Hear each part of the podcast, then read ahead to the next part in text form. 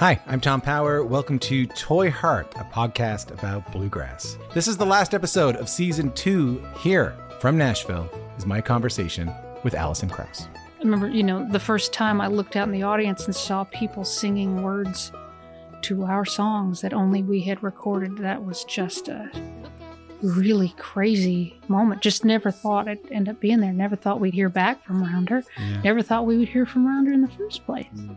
If this is your first time listening, you can hear full interviews with Jerry Douglas, Alison Brown, Bela Fleck, Larry Sparks, Jody Stecher, and so many more wherever you get your podcast.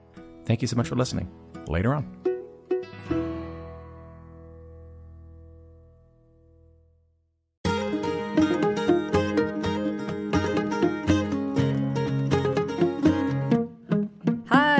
Welcome to Basic Folk, where we have honest conversations with folk musicians. It's Cindy Howes. I am the host of this podcast.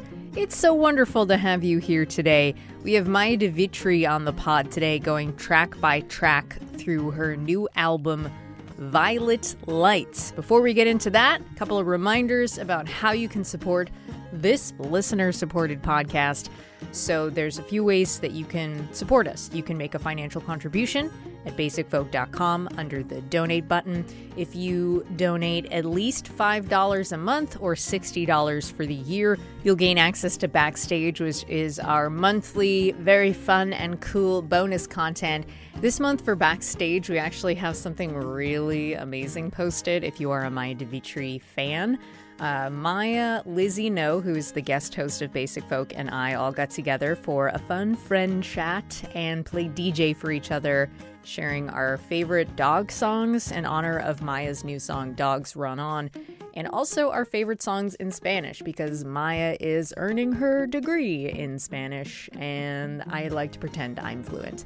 That's up at Backstage now. We'll actually post a preview in the feed in a couple of days that you can check out and join us backstage with a generous contribution of $5 a month. And also, if you give $5 a month right now, you can get a handmade basic folk beanie, handmade hats made by my mom, Pat Howes, and they have a little hipster basic folk uh, label sewn onto them, and they're very sweet. So, $5 a month gets you access to backstage. You can get a basic folk beanie, and you're supporting this very fun and cute folk podcast. And you can do all of that at basicfolk.com. That's also where you can sign up for our monthly newsletter. And we also send out a couple updates here and there, but you know, nothing too overwhelming. Sign up for our newsletter. You can also follow us on social media Twitter, Facebook, Instagram at Basic Folk Pod. Stay in touch with us. You can also leave a rating and review on Apple Podcasts. You can tell a friend. You could forward this episode to a friend, which is something I love to do. Uh, when I'm listening to a podcast, like halfway through, I'm like sending it to like seven people. I'm like, you would like this podcast. You could do that, or you can keep on, you know, listening and loving the podcast and loving life. That is also great. Okay, Maya de Vitry released her third solo record, Violet Light, earlier this year, and I, for one, am happy that my fiance has a new Maya record to play endlessly in our house. LOL, JK. I love Maya, and this album is perfect. Maya's originally from Lancaster, PA, where she lived and met the performers of her old band, the Stray Birds. Since the dissolution of the Birds, she's been incredibly prolific with all these solo albums, co writes, and the like. If you're not familiar, this record is a great intro into the genius of one of the greatest musicians on the scene today. The vibes I'm getting from this record are like John Prine, Patty Griffin, and of course, Gillian Welch, Dave Rawlings, and we are digging in. I'm so happy Maya was up for going through this beauty of a record track by track. It's a brilliant collection of songs that subtly knocks you to the ground over the course of its 11 tracks. Produced at home with her partner, the much in demand bassist and producer Ethan Jodziewicz, who's worked with the Milk Carton Kids, Sierra Hull, Aoife O'Donovan, Darol Anger, Tony Trischka, and many more. Violet Light actually contains a ton of collaborations from Maya's extensive musical community. This includes her own family. Her siblings all collaborated for the very first time on tape for the song Real Time, Real Tears about losing a favorite uncle. Yeah, you try not crying during that one. Anywho, it feels like a gift to be able to turn these songs over and over, contemplate their meaning, their creation, and then be able to talk directly to the brains behind it all. I implore you to go check out this whole episode and then go buy Maya's new album, preferably on Bandcamp. Support an independent artist whose music is meaningful and worth getting paid for. She's a once in a lifetime artist. So excited to dig into this. Let's go track by track on Violet Light with Maya de Vitry on Basic Folk.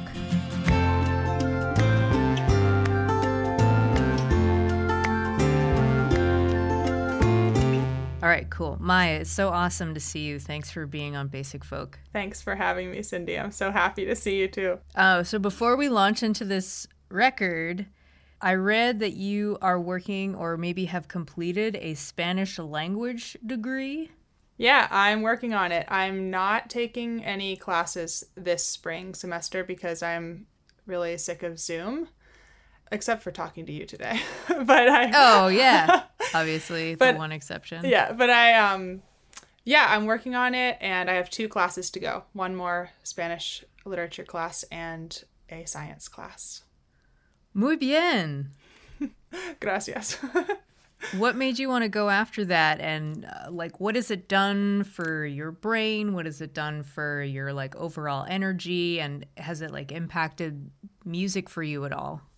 I mean, I've always been really, really interested in language and like just the idea that there's other ways people describe the world other than like the English words that I grew up with. And I grew up with a lot of French relatives and people who spoke other languages at family reunions and stuff. And then when I was getting to travel um, with music and first busking around, but then touring too, I would, you know, go to Spanish speaking countries or French speaking countries and like just be immersed and spend time with families. And so I've, you know, I've really wanted to finish a college degree because I started um, studying like liberal arts and music when I was like 19, 20 years old and then just never mm-hmm. finished it. And yeah, I was, I think most of my study of language was just really like informal, the way that like a kid would learn, you know, like hanging out with people around a kitchen mm-hmm. table.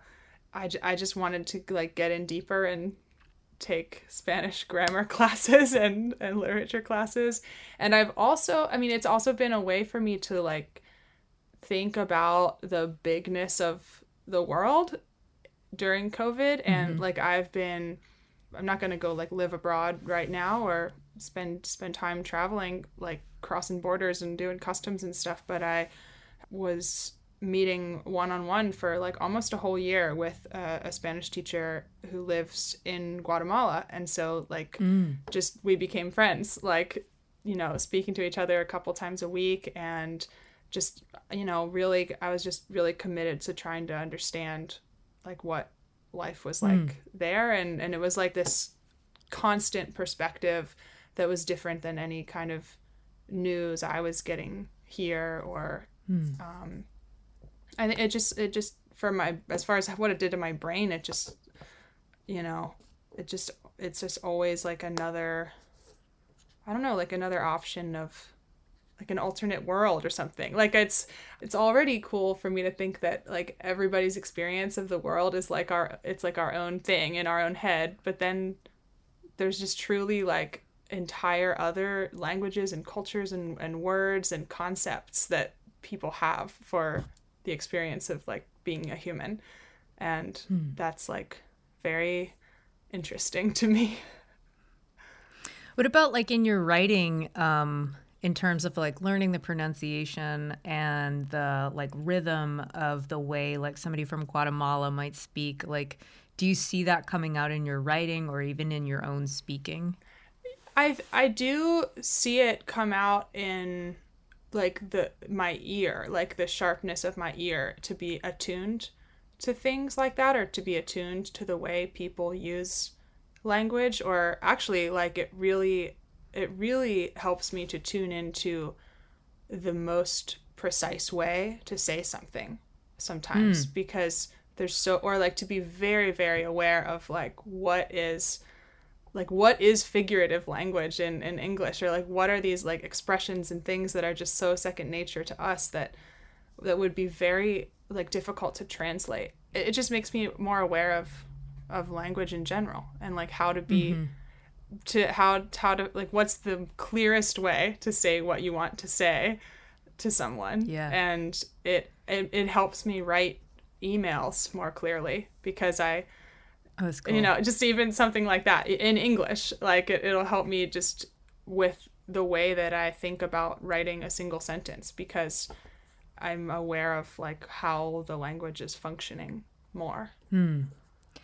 Wow, I could talk to you like all day about this particular topic, but we are here to talk about your new album, Violet Light. The way this album was recorded is very collaborative.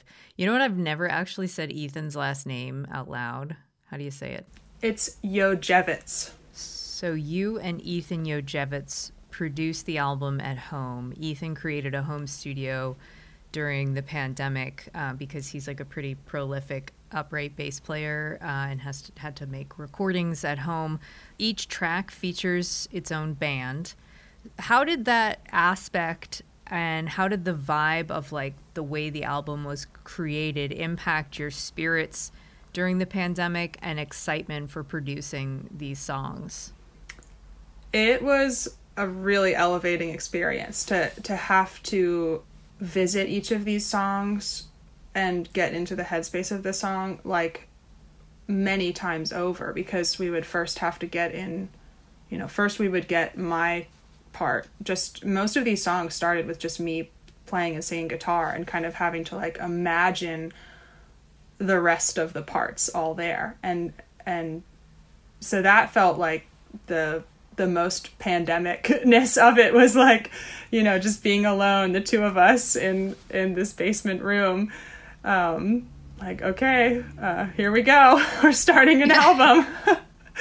And then and then but then trusting uh, trusting that I could that I could sing that I could embody the songs like and give what the songs needed trusting that I could do that like in that sort of empty space feeling of hmm. like this abyss. Like i hope that the other stuff Yeah. sounds good when it all comes together. And and then trusting that everybody in the process could kind of rise to that occasion of recording remotely hmm. too. And and because a lot of a lot of people were able to come over and actually come into the basement and and record here and Ethan and I could produce them you know face to face in a way and of some of the some of the people were were far away and we got together on FaceTime or Zoom and and and worked with them that way. Um it it, it all uh, like allowed for these really individual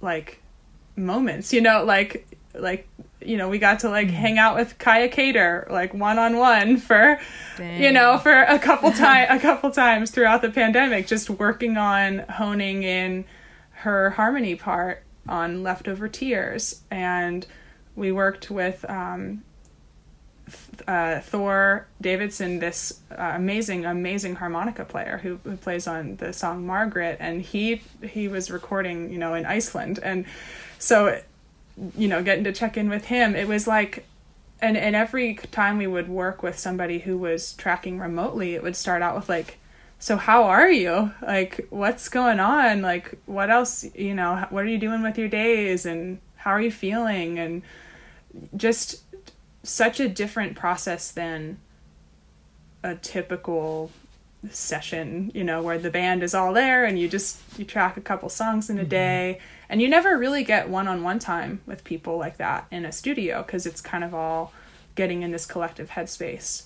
Honestly for me to be for ethan and i to be co-producing this it was kind of a gift to us to be able to do do it this way because you know we could have a drummer over to to be tracking drums on on one song and we were just focused on that one song and just producing that those sounds for that day. And that was what like that afternoon was dedicated to and it really really elevated my ear my sense of listening and my my ability to hear details in in music mm. and my ability to refine how to talk to people about music and how to communicate with like all these different personalities but like the record it was just it just felt like making a record but in like slow motion. Some of these songs i mean the all the parts to the song were recorded over the course of a year or something. So Yeah. it was but the whole experience really was a gift and like r- truly elevating and and to be able to to be able to have a, a long-term project just really kept us going. It was really hmm. It was a really good thing to put our energy into Gosh, I love your brain. It's a good brain. All right, let's go through the album track by track. Violet Light. Let's start off with the opening number, which is called Flowers. This world was never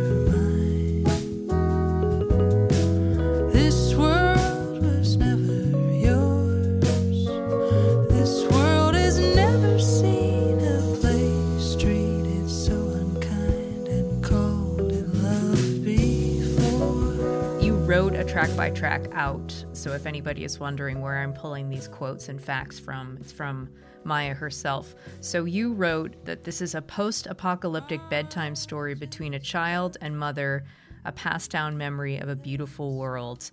And on this song, you are exploring how loosely we use the word love and how by love, sometimes we mean control. So Okay, I don't know if you've ever read the book Station Eleven. There's a TV show on HBO uh, based off of the book right now that I actually like can't follow, but the book was like fabulous. It was about like a very like um, COVID nineteen type of like flu pandemic, but it like wiped out like seventy percent of the world's population. So I'm listening to this song, and because um, the TV show just came out, I'm like thinking that this is the scene. But can you actually set the scene for like what this post-apocalyptic world looks like and why this song needs to take place in that particular setting? Oh wow. Um I'll try. I don't quite know like too many of the details of what it looks like, but I think that it some of it like could even be now or could be soon or it's I, I think it's just like this this weird dark thick oppressive feeling of of how we're so separate from uh, from nature and and like how like we already are and we're you know like i throw something in the trash and it's like that has to go somewhere. Like it's not like it can just it's not gone just because i don't see it anymore. I mean I, I i work at starbucks. Like we we throw out an incredible amount of milk jugs like that are mm. supposed to be recycled and we actually we actually separate them into recycling and trash. And then they go out to the dumpster but because the landlord of the shopping center doesn't want to pay for the recycling dumpster or something they actually just all go in the trash. Like it doesn't hmm. matter that they're ever separated because they ultimately all go in the trash and it's like it's it's weird. It's like we're like it's it's such a weird last step of like okay this goes in this and this goes this goes in this bin and this goes in this bin. But even though we know that like in like a hundred yards that way they're gonna go in the same bin. I, you know like there's some something like like a facade, like this uh, this show that we put on. yeah i don't yeah so i guess and and i i'm sure that happens in like many places and, and many many homes. I mean i do that at home and it's like we all do it. It's like we just there's this point where i don't know. That's not really answering what it looks like except that i think in a way that does it does i don't know. It does feel Yeah. like that. Like when you see a when you see an overflowing dumpster or something it's just like oh my gosh. Like also like i'm you know thinking about touring and and the the like super super hard impact of getting on a plane to go do like one festival that's like 4000 miles away or something i think that mm-hmm. that gets haunting after mm-hmm. many years of doing that it's it's just different like because it it it feels like it could just it feels so fragile like it feels I don't yeah, I don't I don't know. I haven't, you know, I don't have like a painting in my mind or, or a video in my mind or something for that song. It's just it's just this feeling of like what are we what are we doing? Like when are we gonna like actually address and face some of the decisions that we're making? And like stop with the facade. This um, observation that I got from flowers, it might be a reach, but I wanted to like throw it out there and see what you thought. Um, listening to the chorus and reading the lyrics, the chorus goes, This world was never mine, this world was never yours, this world has never seen a place treated so unkind and called it love before. To me, that chorus, and this is like the part where I could be like completely reaching, it has a very like this land is your land vibe to it, which is like a complicated song that Native Americans and a lot of other people see as like a colonist message and excludes First Nations people. Mali Obomsawin wrote a really great essay on it for Smithsonian Folkways. There's a really great article on NPR about it. So, about flowers, you wrote, I'm exploring the sense of ownership and domination we feel over fragile ecosystems of which we are only a part of. So, I'm wondering, like, thinking about what Mali and other First Nations people are saying about this land is your land and what you're saying about these ecosystems which are only a part of do you see how like i'm making that connection and i'm like wondering where that observation lands for you? Yeah, I think that I think that's a good connection. I think that that probably the the pacing of that like yeah, like this world versus like this land, like that does that feels like it probably was like bubbling up somewhere from subconsciousness or something from, you know, knowing that knowing that song. Um swirling around in my mind and yeah, it is kind of a counter to that, I guess. Like that this land isn't our land and it never was. And hmm. it we sure aren't treating it as if even if it's not ours, we sure aren't treating it as if we love it. Tell me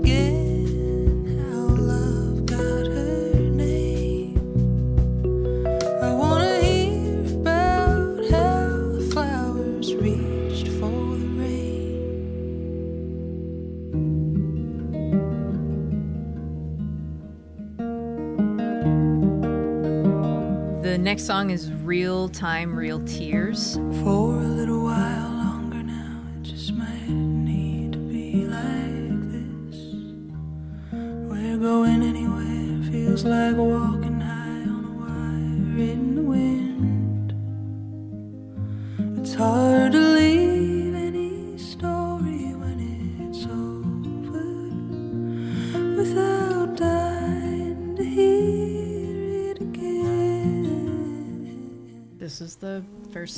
album that made me cry a little bit, especially in like reading about it and then having your siblings involved in the song. So you wrote this song in the green room at Club Passim where you were sharing a bill with Anna Tivel and you learned that a favorite uncle had died. Can you, it sounds like a, a great family member. So can you tell me about your uncle and how you figured like you wrote the song that night and then you performed it on stage at Club Passim. So how did you figure to write a song like this in that moment and how it feels to express grief through song? For me the like the first thing I wanted to do this is my uncle Ali who had who had passed away really suddenly and you know I'd had a couple hours to be thinking about this and, and calling and texting with my family because I had just you know I got the news we were on the the turnpike like headed across Massachusetts and my uncle Allie was just so incredibly creative and I and when I think about like creative people and the people in my life who who I see as the most creative they're never they're never necessarily the people who have primarily made a living out of do you know being a musician or being an artist or being a playwright or if, you know anything like that. It's it's like their way of being with the world and and my uncle ali was like just so I mean so creative in every every aspect of his life and and he was a really gifted writer really gifted illustrator and and he collaborated with his uh, one of his daughters a lot on writing screenplays and and she is a she's a director yeah like when i when i heard about that it just it made me it just made me want to create something. A lot of times there's this long journey of writing something and then kind of having there's like this protective time and this kind of guarded time where the song is like only belongs to you and it's only you know it's just you have it in your head or on your guitar or something and then there's you know maybe a year later a recording comes out or 5 years later a recording comes out. But I just wanted the I wanted the whole process I just wanted to like creative be like raw and creative and just so I finished this song and and then I just wanted to play it like right away and like in the in that moment because that was how I could feel I think like my my, reaction to like loss and grief is often a reminder that I'm alive or something or like mm. a reminder that I'm like okay wow I still get to be here so I'll just pick up that energy that that he can't give anymore and I'll make something. Another uncle, another one of my dad's, my dad comes from a really big family, and another one of his brothers just passed away. Another very beloved uncle just passed away um, a couple weeks ago. Um, after so sorry. A, after a really really like brief battle with a very late stage of cancer that particular uncle was also like incredibly creative and and influential in my life because I remember going over to his my uncle Bob and Aunt Julie's house and and Uncle Bob had a music room. So he had this one room in his house that was entirely dedicated to you know, he had like guitars and his keyboards and you know, he would play in the church band and he would like show show me these songs on the guitar. And just I have so many relatives who you know I don't come from a place where people like decided to try to make a living playing music full time or something. Just was surrounded by so many creative people who like decided that they were going to have a space to do this thing. As i just i have like super deep respect for anybody um, probably because it's like what i come from but i just i have mm-hmm. a lot of deep respect for people who just make music a part of their lives and create make creativity a part of their lives in any way and, and not not necessarily trying to connect it to commerce or you know making a living give it an hour give it a day give it a summer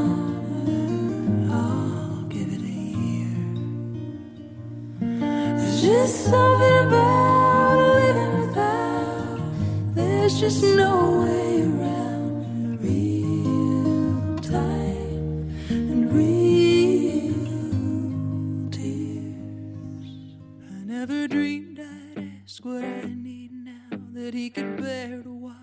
if I fall down and I don't come back out of the ocean laughing. The next song is the banger. It's called How Bad I Want to Live. And it's a song about appreciating your physical body while on a very dangerous trail in a pretty bad storm. So, this happened to you in real life, and you came to realize how much you want to live and had to like trust your body to cooperate. This is not the first time that you've appreciated your body in song before, which is like it's a pretty cool theme through throughout your solo work. But I'm wondering like how in general you appreciated your body before this happened and how did this experience change that relationship? Yeah, I have I have written about it quite a bit it's it feels like a world apart. Um, you know, that song "Better and Better" that I wrote on, uh, like on how to break a fall, that is such a literal song for me. Like I wanted to, I like I was in such a negative, uh, such a bad self-destructive place at a time in my life that I wanted. I thought how this was you know back when I was touring full time with the Stray Birds, and I thought, how could I avoid? How could I? How could I not go on this next tour? I don't know if I can go on this tour. And I was like, well, if I broke my arm, maybe I wouldn't have to tour, and like because my head was so messed up in in like what my options were that like it was like I was so disconnected from my body. It's still very hard for me to like even I was like writing about it and, and at the time and then recording and singing about it and now when I look back because I'm in a healthier place now I look back and I'm just like oh my gosh like what was I like who was I and um Yeah. Like how bad I want to live is like it it's like I, had arrived at this other I think it was so powerful of a feeling of how bad I want to live on that trail and and like trusting like these arms that I had at one point been like maybe if I just figure out how to break my arm I won't have to go on tour. Like that and I'm on this trail and like my arms are the only reason that I'm like here because I was holding these hiking poles and this trail was like so it was like slick mud like vertical slick mud just like down to the ocean. And so we would dig you had to like dig the poles like the spikes of the poles into the mud and then just sort of like launch yourself and then like dig like dig them again. But because they have these points on the bottom of the poles and like you could make it across yeah i mean like all of the weight of my body and like my life like was trusting my arms. Like trusting these arms that i at one point was just like okay well those are disposable. Let's just like break those and i won't have to show up in my life for a while. And mm. i think it just like hit me after that experience like of just how like how close we can come to not getting to not getting to be here anymore. And hmm. and like whether and I, I mean I definitely you know I I came pretty close to not wanting to play music anymore at points in my life. And and so I I feel really grateful to be like alive and living and creating in that way. But I've you know that in that moment it was just like okay I could literally just slip off a cliff right now. And um and I think just realizing that like I I ha- like I have to trust my body and trust that it can support me and and hold me and then I have to take care of my body too. I can't ever like I have to take care of my mind so that I don't think that I can just like hurt myself in order to, you know, because I'm afraid to make certain decisions that I need to make. This feels like a huge realization. It's really exciting. And what a great song, How Bad I Want to Live. another really cool like thing about that song and just the process of recording that with Shelby and Joel is that that's uh, Shelby Means and Joel Timmons who who are singing harmonies on that and Joel is quite an adventurous friend and he actually had uh, recommended that Ethan and I go and hike the Colorado Trail and so it was just so full circle that that we went and we went and hiked this trail and had this experience. And Joel had been there like you know I don't know 8 or 10 years before. And then then Joel got to got to come over to the basement and and sing on this song. It was it was really special. His plan all along. yeah his plan all along was that we'd have a really freaky time and that he'd get to sing some harmonies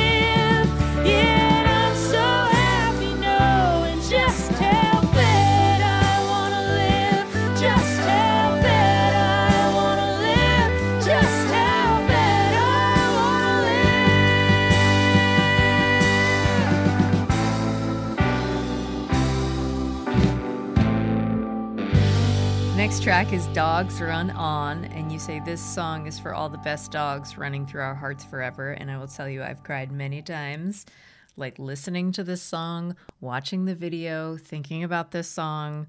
I was looking up, um, so you wrote this song about um, a couple of your family dogs growing up.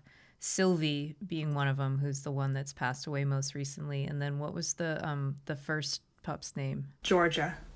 Georgia. Okay.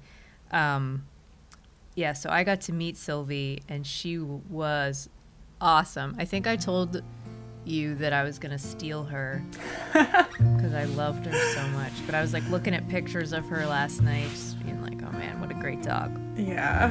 When I get home, we'll go to the lake, watch the show on the water the sunset makes. It'll be a little too cold to swim, but we can sit and think about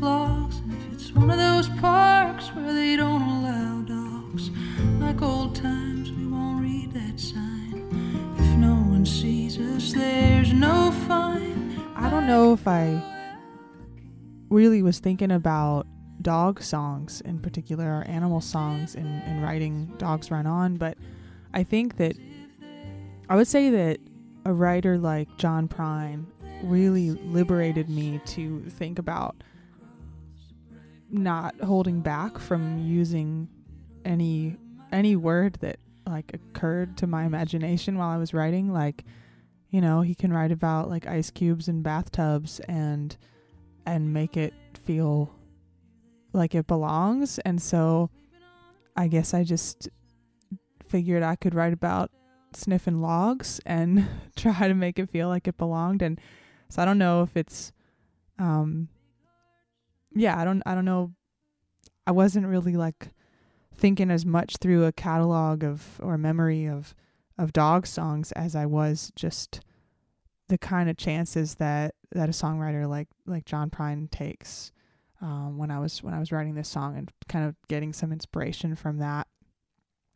That uh, yeah, those those like leaps of faith of of different different words and senses like like why can't this why can't this word feel poetic or why can't why can't this uh why can't this activity find a place in a song? You know i think just just find finding a place for it. So yeah talking about throwing skippers and sniffing logs was uh i i kind of felt i kind of felt um that uh that that was my connection i guess just in in in this way so less of a dog song and more of a or less of the catalog of dog songs and more just going out on a limb with experiences in in the world and experiences of your senses or enjoyable experiences that might feel like they would never belong in like an academic poem but they sure belong in a song It's not a trick of the eye.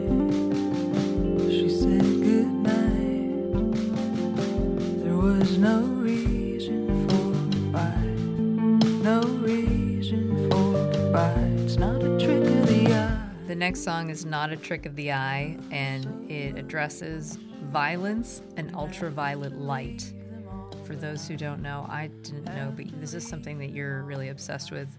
Creatures like butterflies and bees can see ultraviolet light and rely on it, but humans cannot sense it. It's beyond our ability and gives power to a person who is witnessing brutality to name the violence that they see.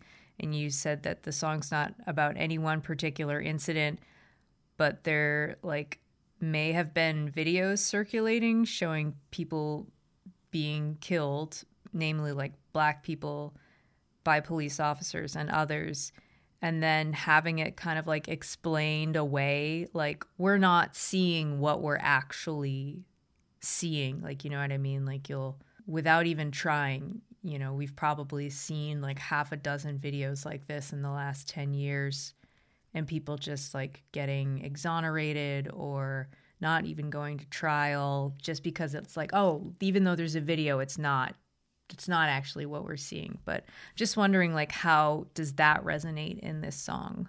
Yeah I, think it's um i'm trying to like cut past that part of disbelief and like i think in the same way like with flowers um where it's just like no like this is what we're seeing. And kind of like to cut away all the what were they doing? It's like the question of like oh like well what was she wearing when this happened? Or what time of day was it? You know what were they selling? You know all of these questions that are like that doesn't seem like a relevant question.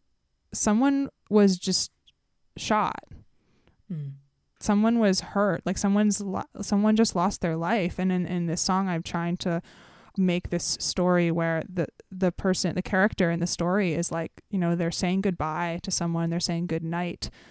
They're saying good night at the beginning of the song and the end of the song but like there's no reason for goodbye. Like like they just thought they were saying good night. They were maybe going out to like run to the gas station or something or pick up some beer you know go for groceries or whatever. And and just like why like well why why do all of these other questions even get to be a part of this? Like somebody was killed. Like if we're asking all these other questions like there must be some other thing. There must be some other like wall that we're seeing this through or some other like veil or some color to this whole scenario that we're seeing. And it's like oh well maybe i want like i wonder if it's if we're seeing everything through institutionalized racism or you know Mm. like it's just like what there's there's like all these i feel like all these questions that or this all of this disbelief that we have sometimes it's just like i'm just trying to like ask myself and interrogate myself like harder and um and i want all of us to do it as Mm. best we can to like eradicate like face face the systems that we've invented and dismantle them Mm. because innocent people shouldn't die and then have really irrelevant questions asked about the scenario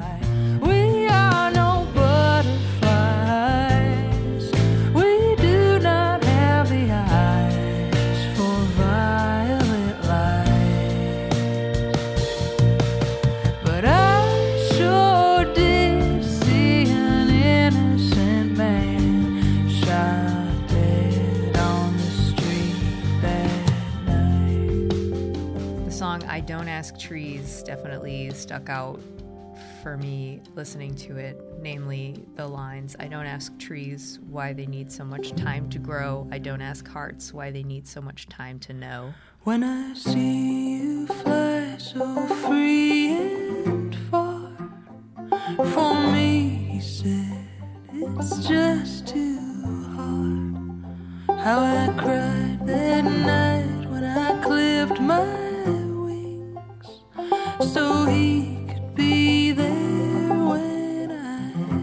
It's a song about continually looking for self compassion for yourself through the lens of like a past abusive relationship. And this song ties into the theme of visibility and what we choose to see and name, and that healing is not linear. What's been your experience with acknowledging and naming that the healing process is complicated and not a straight line? I guess my experience has has just been to keep going. like to there's there's no there's no completion, I guess, to certain certain parts of certain parts of myself or certain parts of my life that I've I've longed for some kind of like very neat closed completed tie the ribbon around it kind of thing. I think I just get a lot of inspiration from from nature and just seeing the the cycles of death and fungus like eating the, the you know like the stuff that's being nourished because it's because it has died like you know what are the places in me that like the things that I've I've had to let go and let die and then like what has that made fertile ground for Hmm. like for something else to come and be you know blooming or and then if something's not ready to be like growing and blooming yet like maybe it's just a seed. It's Mm. not it's not like it's not that season yet.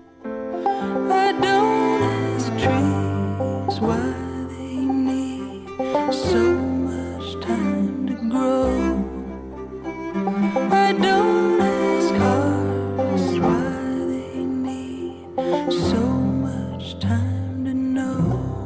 next song, Margaret, you were listening to a podcast with Margaret Atwood.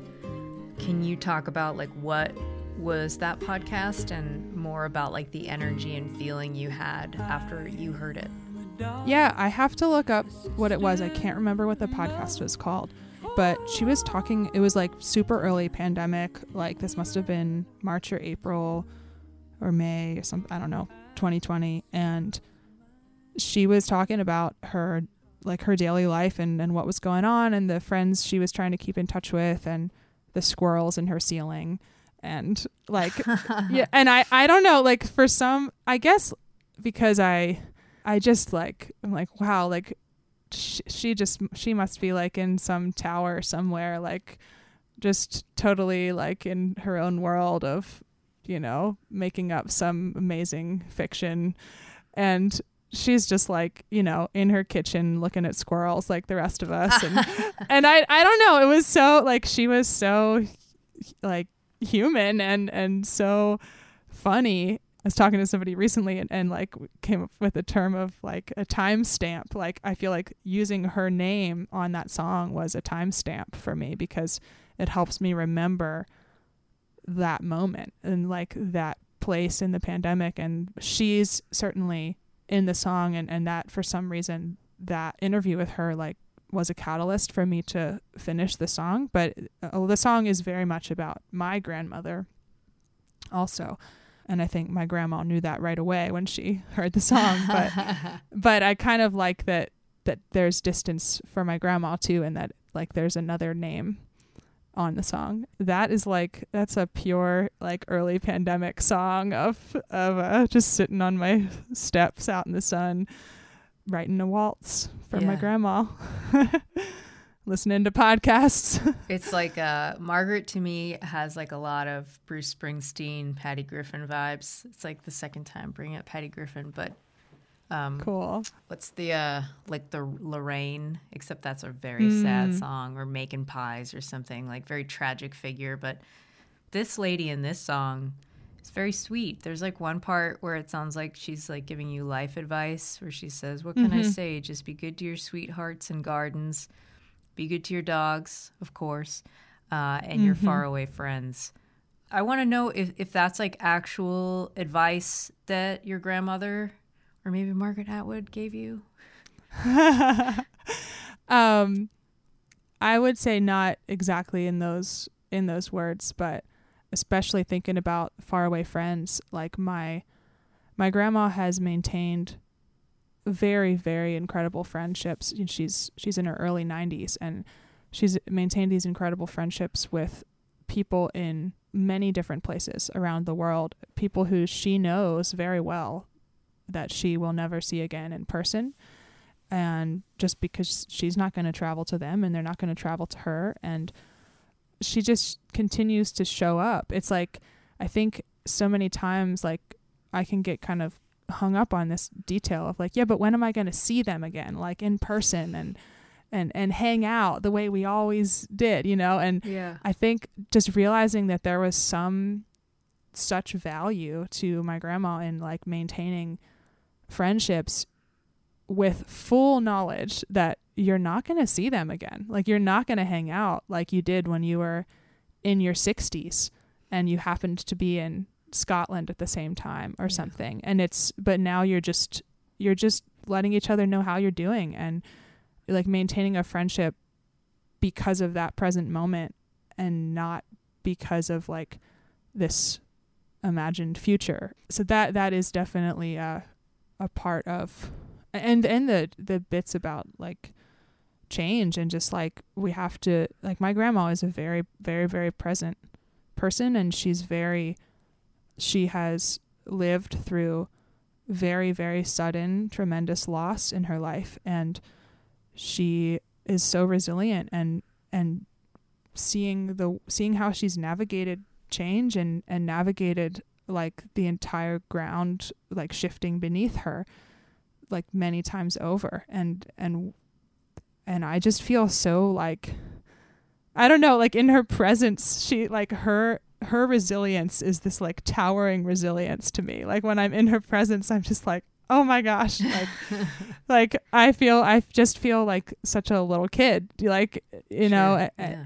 that like wow like i have i have so much so so much. Like i hope i get to live decades and decades and decades to just like learn some of these things. And then knowing that with living many decades comes so much loss. And you know knowing how many friends she's already lost and and family members. And and and it's just yeah and then just seeing that that's like a part of a part of life but it's still like very important to get up in the morning and like get dressed and have your cup of coffee and then oh she opens a bottle of wine at 5 p.m and pours herself a glass of wine because Hell yeah. like you got you gotta like you gotta love your life and and just do your do your best and she's just so grateful Does she want to hang out with me? probably Yeah. All right. That sounds great. I'll be she, right there. she doesn't like to she doesn't like to travel too much anymore but i'm sure you could come over to the patio All right. I, mean, I just gassed up my car, so it's yeah a good time for me. What can I say? Just be good to your sweethearts and gardens. Be good to your dogs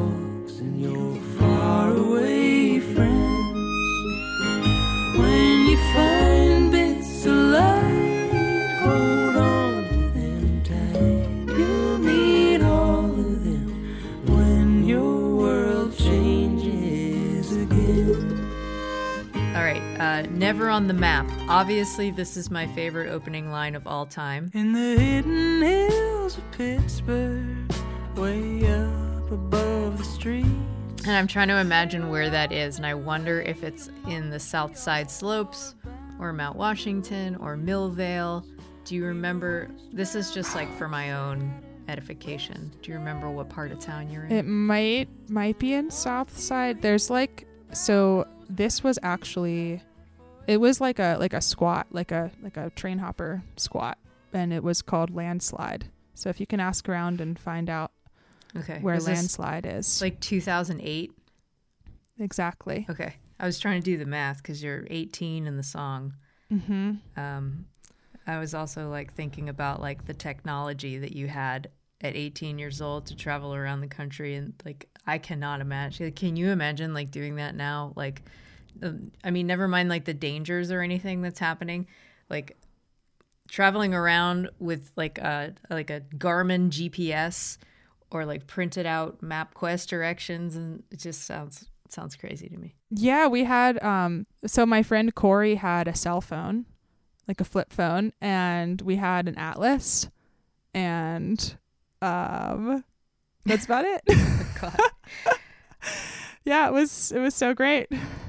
You said about this song that it's about like traveling, busking all over the country, like just playing at farmers markets, anywhere you could set up and put your guitar case. Um, you said that time and those people are really important to who I am as a musician today. Can you expand on how those times shaped your musicality? Yeah, I I mean, I think it's the this idea that we have to just show up and and that and open ourselves to people being open to music. Like that that we to not um not put any I don't know, like not climb inside of any genre boxes and and try to stay there too tightly and to I mean, we were playing like Johnny Cash songs and like old time fiddle tunes and just anything we could think of and and and and people would be like, "Wow, I've never heard this kind of music before," or like, "Oh my gosh, I love I love this song. Like, could you do Ring of Fire?" Or I guess like the presentness and enthusiasm for for music that just exists and and how wonderful like music out in the open can be with no artifice and no real no stage, no separation, no tickets. like people are they're just walking by and they can stay longer if they want. They can throw some money in the case if they want. Uh, in a way, it kind of feels like what the music industry is now. It's like the music's out there and we're all just like walking by all the millions of songs that are out there. And if we want to like throw money in the case, we can. so in a way, it kind of maybe Oh, prepared wow. me for that. And it, then it, at the end, it just comes down to like relationship. And I mean, there were so many people that in in the time, the months of my life that I've been busking and traveling like that, there were so many people who like we met them on the street and ended up like like staying at their house, you know, or and just becoming friends with them, like meeting meeting their people. And uh I mean I I remember this is on a a, a separate busking trip, but you know, like just camping camping on these cliffs like for 2 days and then like making friends with a bunch of architecture students who then took us to their hometown and like I don't know, just the the networks and the and how like chance based like everything is Mm. like of who who you it's just like who walks by one time i was busking in dublin and like i met hillary clinton because like she was like she was just like there she was like i guess it, i don't know she was like the secretary of state at the time and and she was just yeah like on grafton street in dublin and so i just like like some irish this was some irish person like ran by and they were like I think you want to go around the corner. Like somebody big is over there, and we're like, "Who is it?" We're thinking it's like some kind of like musician or something that we would really want to meet Bono. And and it's and then like Hillary Clinton walks out of this pub and and we're just standing there. We're like, um, hi. And we're like, we're Americans, and she was like, oh, I can tell by your accents. And then she like shook our hands, and that was it. But it was just like you know, you just never know like what is gonna, I don't know, who's gonna walk by and and what like funny thing. I mean, my friend, my that was with my friend Jacob, and like like we laugh about that to this day. We're like, and then Hillary Clinton walks out of this pub. so it's you know, it just it's just taught me to, I guess, just like show up and and not. I, I take songwriting very seriously and, and like the craft that I do and I and I love it so much. But I guess just to balance that light and darkness kind of thing and and balance the craft of it with the kind of happenstance chance like kind of whatever we're just all walking down the street of life and maybe somebody's playing music at the end i don't know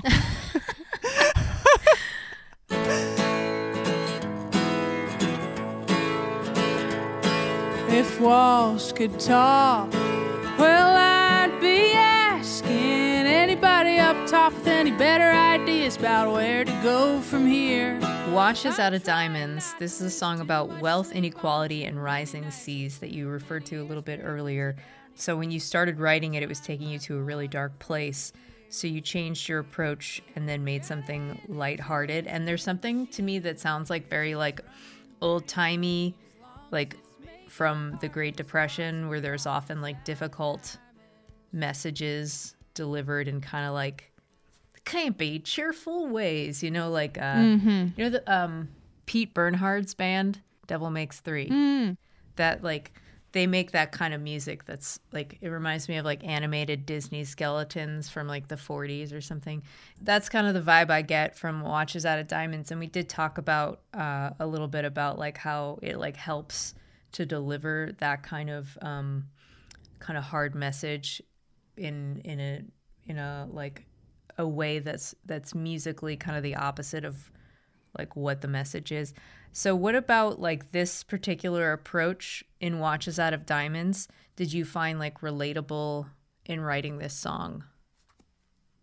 so i when i wrote this song i i when i kind of made like a demo of myself just you know upstairs in the house before we moved downstairs to the basement to actually record it but when i was upstairs making a, a demo i i was like just stomping on the floor like as i was playing it just like keeping this um like as if it was a kick drum or you know a bass drum just just stomping and, and having that steady beat and and kind of playing a sort of jangly sounding guitar and actually feeling kind of like I was a uh, like a street busker or something Or maybe like an animated skeleton. an animated skeleton yeah and then you know then i got to play a kazoo solo on here. So Yes. it's just kind of like yeah like all right like global warming let's play kazoo about it. I want it to be catchy cuz I want I want people to listen. And then I want I want people to hear the music first and then I guess just like let the words sink in and be able to like continue with their day and not have like paralyzing existential dread. And then that's also what I wanted for myself. I didn't want paralyzing existential dread. Right. So I was like, okay, I need to like f- wrap this song up and go make dinner. So I'm going to do and it not this way. like lay face down on the floor for the rest of the night. Yeah.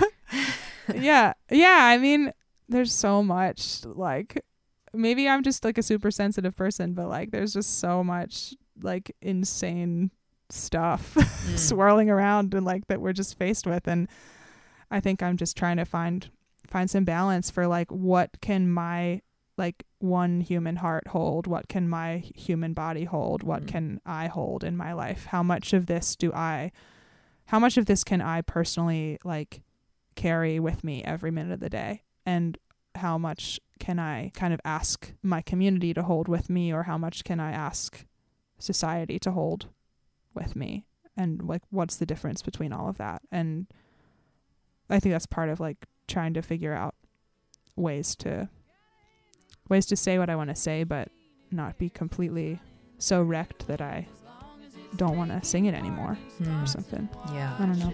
Yeah. I gotta hand it to him, it's a good machine.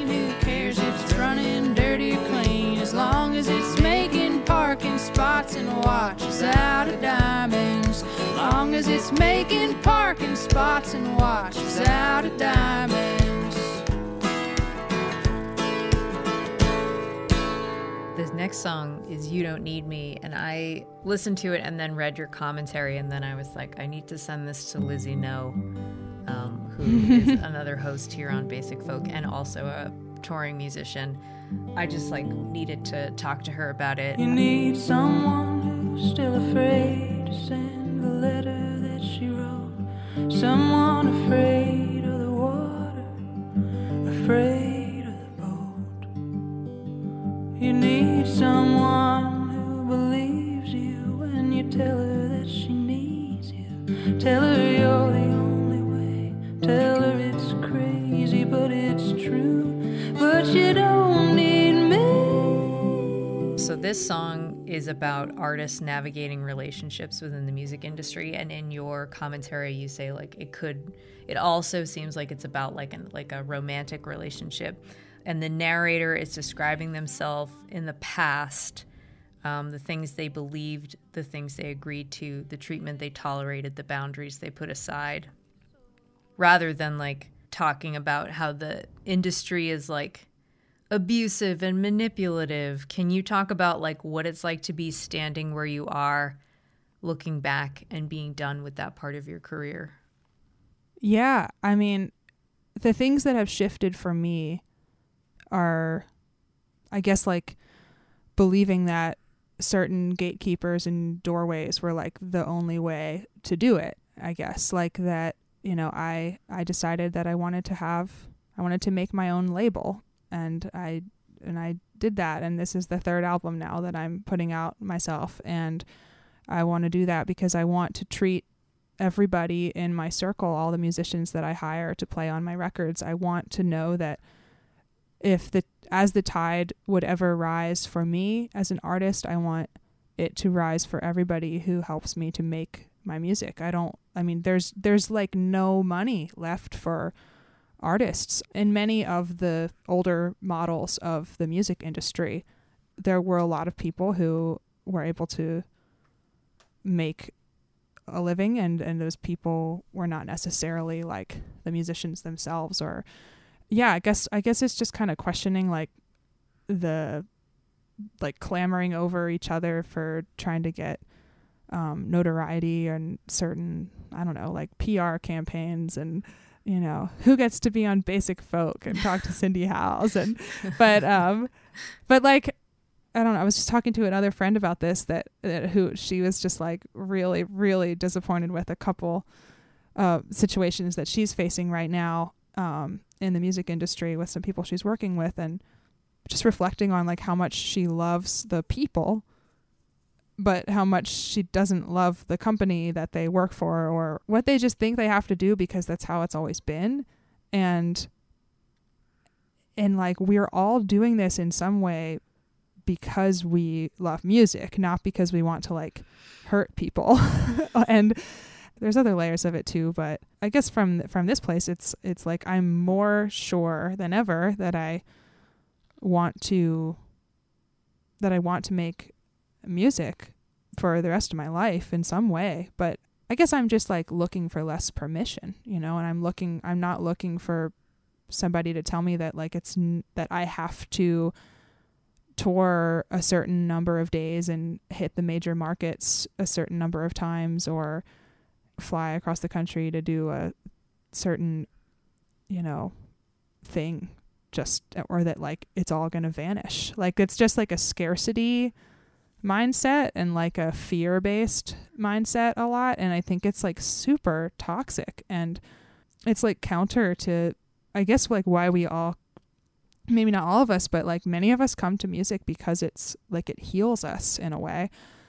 And then to be in a place where like the thing that at one time like healed you and was healing to you and was a healing practice is suddenly like destroying you Mm. is like like really really heavy. And like of all the really truly heavy shit in the world like does like is are we gonna like let that be the only option? Like that that's like we have to sacrifice like the f- that this was a healing part of our lives. I, so i'm i'm like looking for a more like a more interdependent like i'm not trying to be like just me nobody i don't need anybody kind of thing. Like that's not it's not like i don't need anybody. It's just like you don't need me. Like whatever that model is it's fine. Like they're going to be fine. Like they don't need they just don't need me. Like i'm not going to be a part of it. Like i don't want to hate music.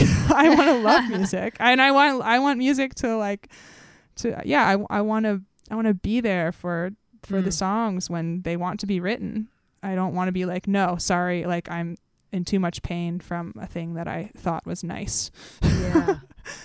Well, it's it's something that that Lizzie was pointing out to me is that you don't need me works both ways. Like it works for the artist versus the inter- industry, but it also works for the industry versus the artist, you know. mm, It's very like totally powerful metaphor. yeah I, I can see that that could work both ways Yeah.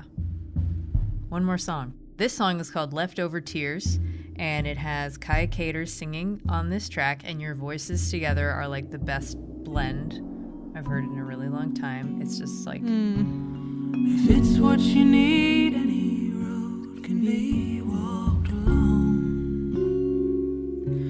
I just thought this might be a place to walk each other home.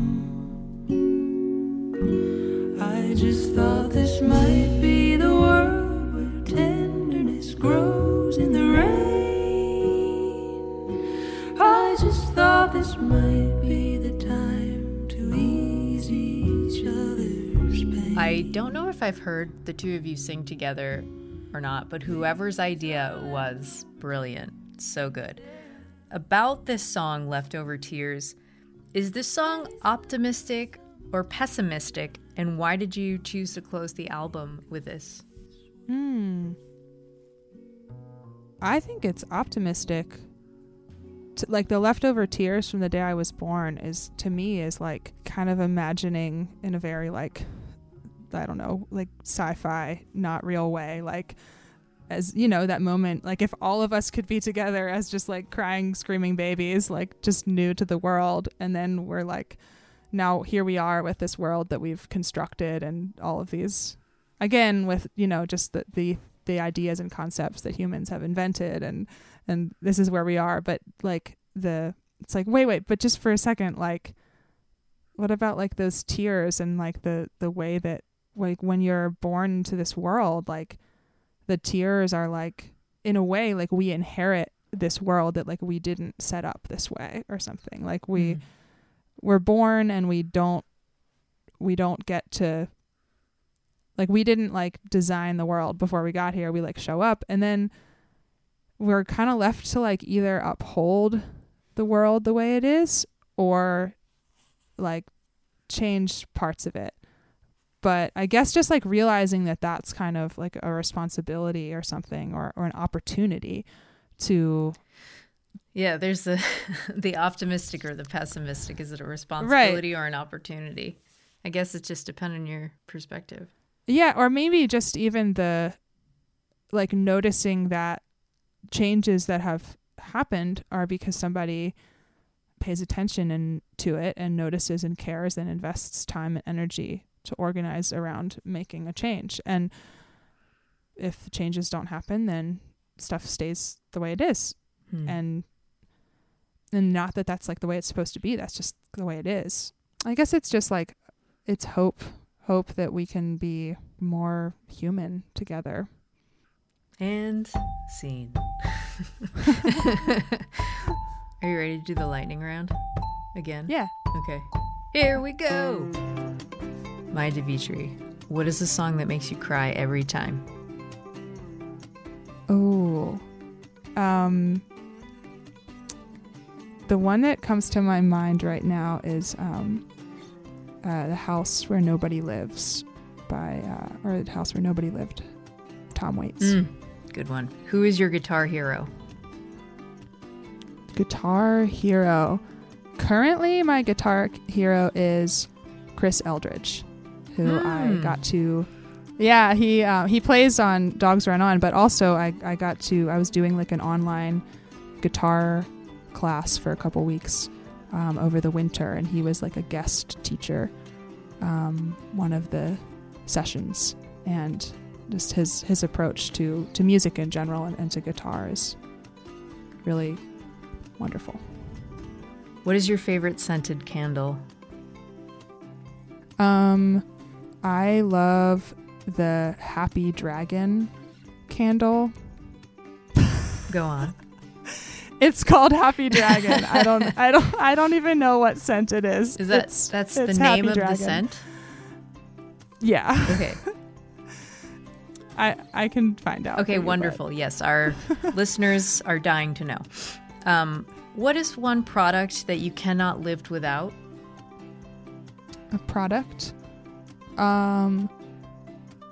mm, uh, the first thing I think of is like olive oil. Ugh. Um, what is your favorite musical? Um, I love I love the music. Um, let's see, I love the music from like Les Mis. Mm, Um, depressing. I know. On brand.